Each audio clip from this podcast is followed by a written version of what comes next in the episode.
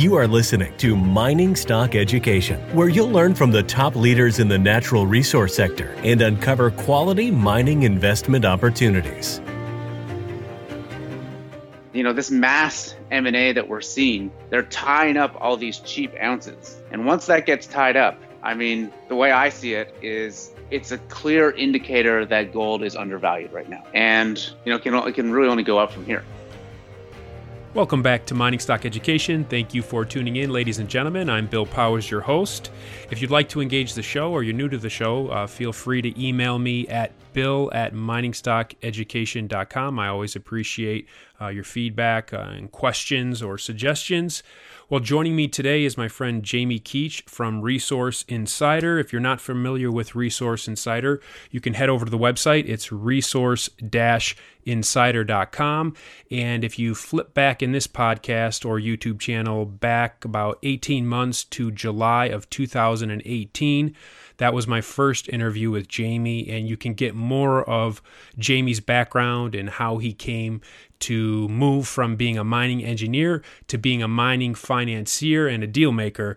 Uh, with that being said, Jamie, welcome back to Mining Stock Education. And uh, what are your thoughts with all this billions of dollars of M&A activity and $80 million bought deals that's occurring? What do you think the significance of all this is? Hey, Bill. Yeah, thank you very much for having me back on the show again. It's always a pleasure to chat with you. Um, so, what is my thoughts on all the M&A currently going on in the gold space? Uh, my number one thought is it's a good thing. Uh, it's an exciting thing for those of us who work in the mining industry, for those of us who invest in the mining industry. This is, you know, it's a, it's an exciting time, and you know, after as you know well, so many years of a bear market, to see these rumbles and these these mergers happening, uh, you know, it, it's very exciting. Now, to get more in detail on that. What do I think about it specifically? I think sort of M&A is happening for two reasons. Now, a lot of the companies will say things like, you know, we, we're reaching a critical mass, it's going to increase uh, operational efficiency, and that's all good and well, and, and there's some truth to that. But the number one reason why I see M&A happening is because it is cheaper and more efficient to acquire ounces so that means to acquire companies that have known gold ounces in the ground, whether they are at the development stage or they're in the operation stage, than it is to actually go out and explore. And you know, this mass M&A that we're seeing, they're tying up all these cheap ounces. And once that gets tied up, I mean, the way I see it is it's a clear indicator that gold is undervalued right now. And you know, can it can really only go up from here. And it's bullish for ex- exploration companies as well. It's bullish for exploration companies in the long term. So once, I mean, once all the, the known gold has been acquired, companies are going to actually have to go out and start looking for new gold. They're going to have to start replenishing these resources in the sort of the old-fashioned way, uh, where you actually go out and explore and use a drill bit, and you find more gold in the ground. And I think we're quickly uh, coming up on a market where that's the reality, where you know these companies reach their critical mass. Where first, you know, we, we just saw it uh, earlier this week with Equinox Gold merging or acquiring Leagold. Uh, I believe it was a merger of equals, so they were basically acquired, they merged at market value. So you're not yet seeing companies go for a premium, and that's going to be the next step. So you're going to see companies getting uh, bought up at a premium and eventually that's going to be too expensive to do. It's not going to make economic sense. And the dollars are going to start flowing into the exploration space, finding new deposits. What do you think about this? I, when I was at Beaver Creek, I sat down with a CEO of a new gold producer, and then I asked him about some deposits I knew, you know, within uh, hundreds of kilometers of his project. And he said, I'm not worried about those. He said, I have so much exploration upside on my land that I'm taking the cash flow now and I'm going to reinvest it into the projects and my concession that I already have. Do you think that a lot of these gold producers now where the balance sheets may be with the higher gold price nicer that a lot of them are looking more to their own brownfield within what they own rather than even doing JV or strategic partnerships with some of these early stage exploration companies? You know, I don't know the answer to that question, but if I were to speculate on it, I would say right now the market is not rewarding companies for having speculative ounces in the ground, right? There are times in a, in a frothy, frothy mining market where just having a land package with the with the high prospect of having gold ounces there, it adds value to your value sheet. And we're not really seeing that. There's not that appetite for this grassroots or high risk exploration. So I think these companies are kind of looking at where they're allocating capital and they're seeing, you know, we're going to get, they're going to get the lowest hanging fruit is expanding the resource on their existing land package. That's where they can best spend their money. So that makes perfect sense to me in this gold environment. I think the day comes when that changes, but I don't know whether that's a year from now or five years from now. When you're looking at early stage opportunities, uh, which is what you do all the time, do you want to see that company have a resource to kind of underpin the fundamental value? Because just when I looked at a couple companies this week, you have companies in good jurisdictions, I mean, really good jurisdictions with a million ounce resource with a PEA. They're doing exploration drilling, and the market cap is like $11 million US. And I mean, I look at that, and then you might see a more promoted um, ex- pure ex- exploration company that might be trading at 25 to 35 million. I mean, what are your thoughts here? So my thoughts on this, what I'm typically looking for is, of course, we would always prefer to see ounces in the ground on the balance sheet that underpins the valuation of a company. Um, that being said, at Resource Insider, we've invested in deals that have known resources, and we've invested in deals that have no known resources at this time. Uh, what we're really focused on is management teams that are going to be able to add value to an asset, uh, regardless of what stage it's at. You know, we've also invested in producers that are growing production, that are expanding the resource. So I don't look at it as one or the other. However, um, at each stage of the mining life cycle, I'm going to want to see different characteristics in place. I'm going to want to see I'm going to want to see catalysts that I think are going to add value going forward. A lot of what we do at Resource Insider is, frankly, work with and invest in new companies. Uh, this might sound uh, sort of flippant, but the market tends to like new things, things that haven't been explored before, things that are not well known, things that are in the hands of a new management team. And we've had a lot of success backing these new management teams or backing these new assets uh, as they go from being a private, uh, you know, small, privately financed company to listing and IPOing. And that's really our area of focus. And it doesn't matter necessarily what stage they're at. We're looking for great teams with new stories that the market can get excited about. Yeah, Jamie's service is for accredited investors, we should mention. So if you're interested in that, yes. again, you can find information at resource-insider.com.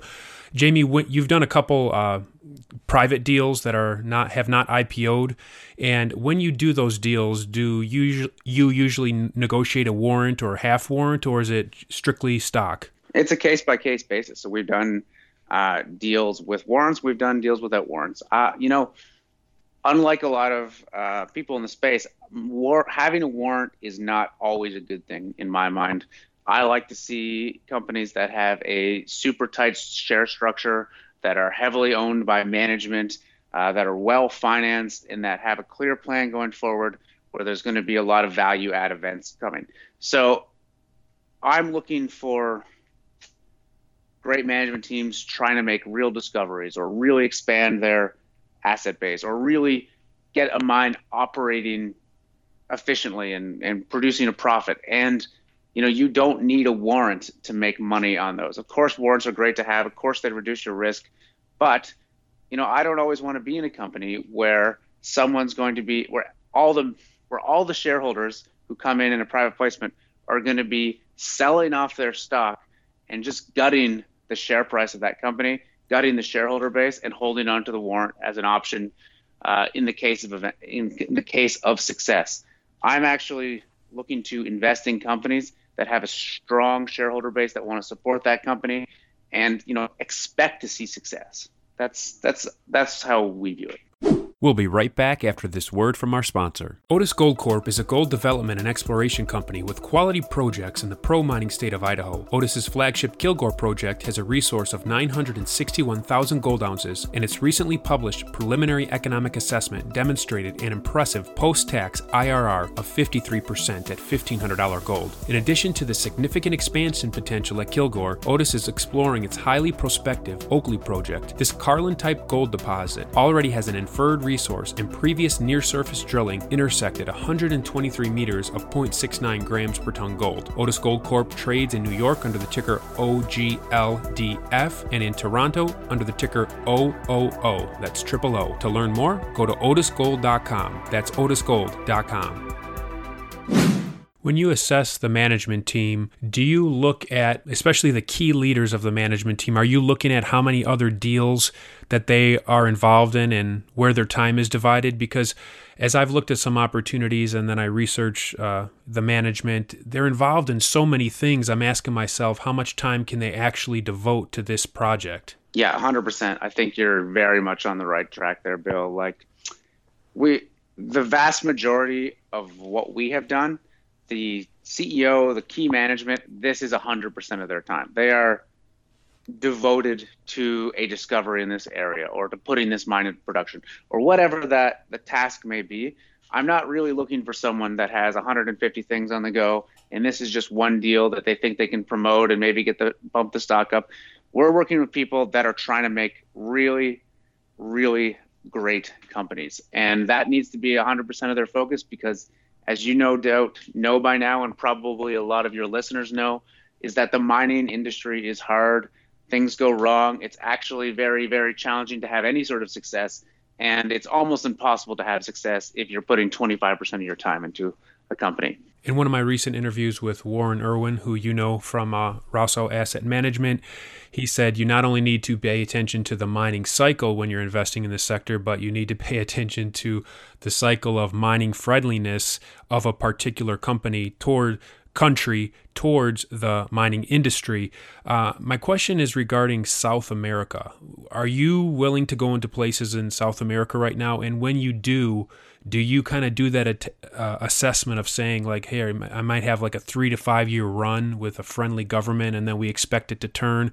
What how does that factor into your due diligence in south america? So the short answer is yes uh, absolutely. We're invested i'm invested in many countries in south america. Um, the longer answer is you know not all countries are created equal. Investing in chile versus argentina versus ecuador they're all a different risk profile, uh, and we we look at it on, on a case by case basis.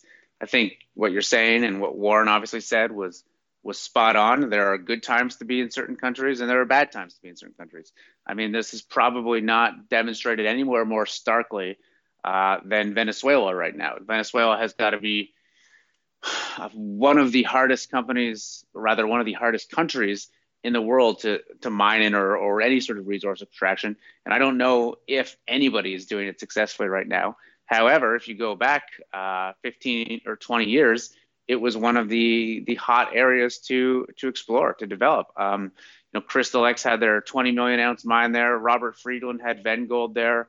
I did an interview with a gentleman named Simon Ridgway who had a tremendous amount of success in Venezuela.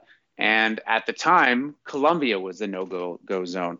Obviously, there were the narco wars and all sorts of other challenging aspects going on in Colombia. And today, Colombia is considered a uh, you know a premier jurisdiction. What was the I'm drawing a blank here, Bill. What was the company that just got taken out by Zijin there? Um, Continental. Yeah. So you know they just got taken out by in Colombia. There's billions of dollars rushing into that company. Now, if you don't think that that's going to spur a rush of explorers and juniors going in there, you're crazy because as soon as they see those big Chinese majors coming in, that's gonna, you know, that's gonna that's gonna open up that frontier in the venture space's eyes in a way that it probably hasn't been yet. So all these countries go through cycles. I think one of the most interesting ones right now is Ecuador, and Ecuador has been, you know, quote unquote hot for a couple of years now. Um, but it's got a it's got its good times and its bad times and now we're in a better time but it's i'm you know i'm invested in that country and i'm watching it very closely to see where it goes over the coming years When you talk to the people in your network, uh, you know the key management of royalty companies, exploration companies, gold producers. If there is more interest and more capital that's beginning to come into this sector, do you sense that a lot of these uh, management teams want to get deals done while we're still close to the bottom because they have to be contrarian to be successful as well. And how does that affect your business when you're at the table negotiating deals for your subscribers? I do think there is a an element in the air of sort of strike while the iron is hot, and a lot of teams. It's interesting, especially the bigger companies that I'm that I know well. They're starting to see capital. A lot of the royalty companies uh, is there's a lot of money trickling into that space that hasn't there's a lot of money flooding into that space that hasn't trickled down through the industry yet. And they're at an advantage. And i think there is a at least internal pressure on management teams to get assets while the going is good. Um, how that impacts me uh, that actually impacts me very well. And we have a unique strategy at resource insider. Um, we come into deals that are led by great groups uh, you know, typically we don't want to be, uh, and I can go into this in some depth if you if you want, but we don't want to be the number one investor in a company. I don't want a company relying on me and my the investors that I work with to support them all the way through, uh, you know, to the end goal. What I try to do is partner with great uh, high net worth individuals. We've invested alongside Lucas Lundin. I try to part. I try to work with big funds that are investing in the same deals as us. We've invested on the same terms as, for example, Greenstone Capital out of London or royalty companies. We've invested in deals alongside Maverix Metals, alongside Sandstorm Gold. So we offer retail support on these de- on these deals that are typically led by big institutions, uh, corporates, or super high net worth individuals. And there's good reasons in terms of why you structure a company, why you want to have a retail element of it. So, you know, that's the niche we fill. And it also it also gives me some some personal assurance on these deals that we're coming into. So, if you're working with these big funds and these royalty companies or um, or super high net worth individuals, often these groups will have big teams doing months and months and months of due diligence before they make an investment. So when I come in uh, to an investment on the same terms as Greenstone, as the same terms as Sandstorm, I know that they have put that through the rigor uh, in terms of making sure it meets their investment criteria, making sure there's there's there's really a pot of gold at that end, the end of that rainbow, and it gives me a lot of confidence. It gives you know our members a lot of confidence because let's like let's face it, you know most most big investment decisions in this sector, most big professional investors, it's not just one person doing this. It's not some mining guru. It's a team of geologists, of engineers, of accountants, and bankers and corporate development people that do months and months of due diligence. And there's this uh, there's this fallacy in the newsletter space, in particular, that there are these people out there that know everything, and that there are these mining gurus. And that is not the approach we take at Resource Insider. You know, we try to approach this as professional investors. And what that means is understanding the complexity of these styles of investments, of these projects, of the countries that they're operating in. And that takes people with expertise across sometimes a dozen disciplines. And we really try to reach out and leverage those skill sets. And so I love these deals that are coming through right now because in my network, I know a lot of these big institutional investors, and we piggyback with them on these deals, and it's worked out awesome for me. It's worked out really well for our members, and I'm extremely excited about what's coming down the pipeline over the next year. Having said that, are you seldom the lead order on a private placement then? Yeah, we are almost never the re- lead order on a private placement. We are a component of it. Um, you know, an example of a company that we invested in at Resource Insiders called uh, Montage, and Montage is it's a it was built out of a merger. It's a Cote d'Ivoire focused explorer co. They have well over a million ounces uh, in resource right now. But you know the lead order on that was Lucas Lundin, and Sandstorm Gold came in, and the gentleman at Pathway Capital came in, and Resolute Mining came in, and Invesco came in, one of the biggest funds in the world. And so we filled a component of that, but we were not the lead order. And seeing these big institutions talking to their corp dev teams, talking to their management teams about why they're doing this deal, you know, that gives me a lot of assurance. It gives my members a lot of assurance, and it allows us to, frankly, get access to things that we wouldn't be able to if just by myself. Jamie, there's a lot of people that are listening to us that are not accredited investors. As we conclude here, what would be some of your thoughts that you'd like to share with those that are not accredited that have been listening to this conversation? So, uh, yes, our service is for accredited investors. So, I actually personally rarely buy things on the market. Uh, you know, my advantage is leveraging my network and participating in these private placement deals. However, uh, there are good stocks out there that you can buy. Um, you know, I'll, I'll, talk a bit of my own book at the moment. One of them right now is Equinox Gold. Uh, you know, I can explain why I think that. You know, and I'll, I will preface this by saying I am heavily biased. I own a lot of stock in Equinox Gold and have done for many years now. I used to work with Equinox Gold. I was there uh, when it was formed. I spent three years uh, with the senior management. I think I was the third, fourth person hired at the company. So I am very embedded in that world and know those people very well. But you've got Equinox Gold right now that's going through a merger with Leagold.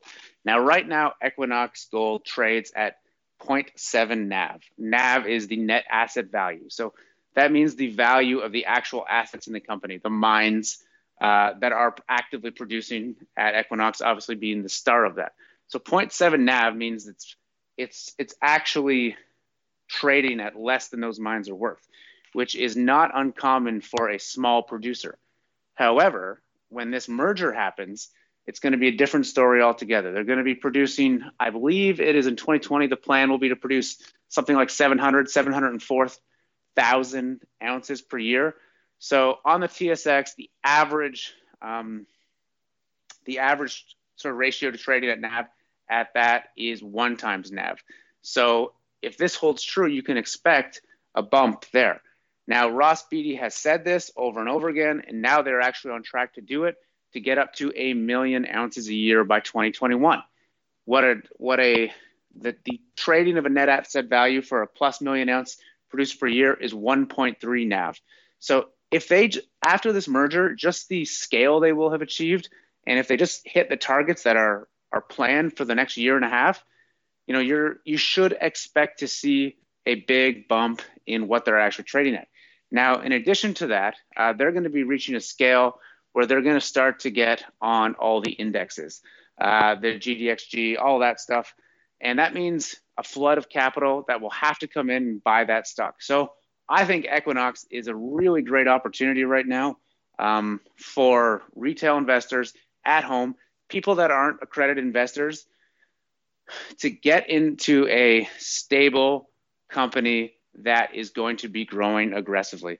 You know, I worked there, I think it was, I worked there two years ago or a year and a half ago, I left, but I started working there about five years ago. And when I started working there, it had a different name. It was called Anthem United. It was a $20 million company. You know, after this transaction, they're going to be, I think it's a $1.3 billion company. This is a company that is growing extremely aggressively um, and is devoted to creating value and to building scale for to take advantage of a good gold bull market. And I think there's no other example in the market right now of people who are doing what they're doing. And as a shareholder, I'm super excited. As someone who knows that team well, I'm very proud of what they've done and really excited to see what they're going to do over the next couple years. So that's that's that's an example. Thank you. And if I could simplistically just summarize the, the main catalyst for Equinox and just tell me if I'm correct, that would be the re rating with the price to net asset value, uh, the forced ETF buying, and the increase in the gold price. Uh, those are the key catalysts, right? That was a much more eloquent way of putting it than I did, Bill. well, Jamie, I've learned a lot from you over the last year and a half since I've known you. As always, I appreciate your insights. Again, if you want to check out Jamie's website, go to resource-insider.com. Thanks for joining me, Jamie. Yeah, and I will add before we go, Resource Insider, we're going to be having a holiday sale. So we have never actually done a discount before, uh, but we're going to have a slight one uh, between Christmas and New Year. So if you are interested, go to resource-insider.com sign up to our email list and you'll get to hear all about it. And if you don't want to buy it, that's okay. You're still going to get a lot of uh, really exclusive content, podcasts, videos, articles about what's going on in the space. Thanks, Bill.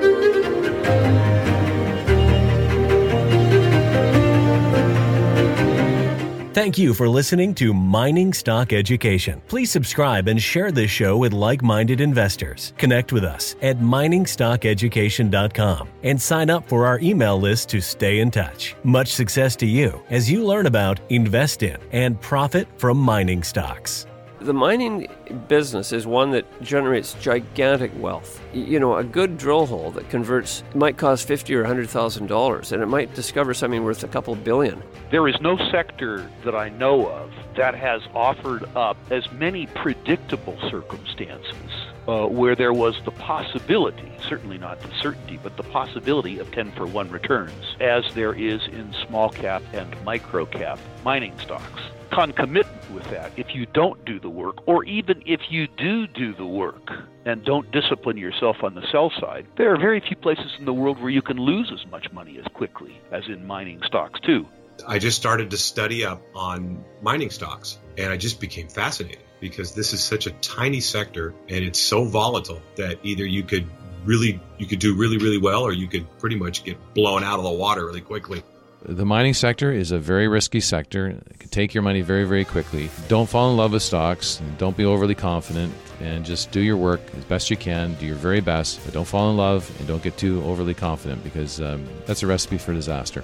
I have met, you know, professional retail investors that have made a tremendous amount of money on the junior mining space. Some of them aren't accredited, and they just they spend their days researching, talking to people, being on the phone, being pouring through financial documents. But it requires commitment.